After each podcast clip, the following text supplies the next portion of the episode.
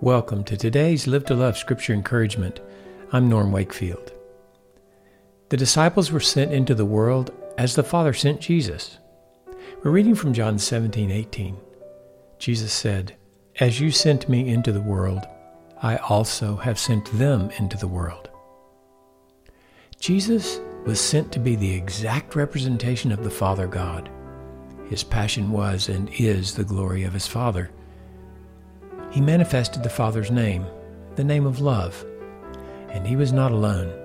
He came to love with his Father. He could do nothing apart from his Father.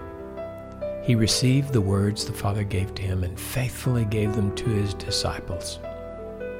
In the same way, Jesus sent his disciples into the world to carry his life in them. Their passion was the glory of God revealed in Christ.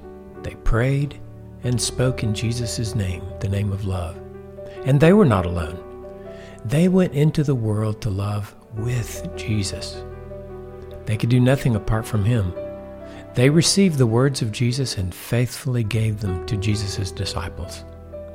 Now, all these things were true of those first disciples, and they are also true of all who are his disciples throughout all the ages, all the way down to us.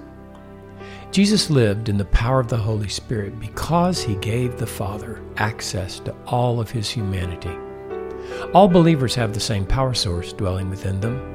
The love of God flows through them as they give Jesus unlimited access to their humanity. Jesus was sent into the world with the life of God dwelling within him. And Jesus has sent us into the world also with the life of God dwelling in us, the life of Jesus Christ Himself. This is the miracle of the death and resurrection of Jesus Christ. He came to bring us to God so that the life of God could be revealed in us as we live to love with Jesus. So today, let's remember we have been sent into the world just as Jesus was sent into the world for the glory of God.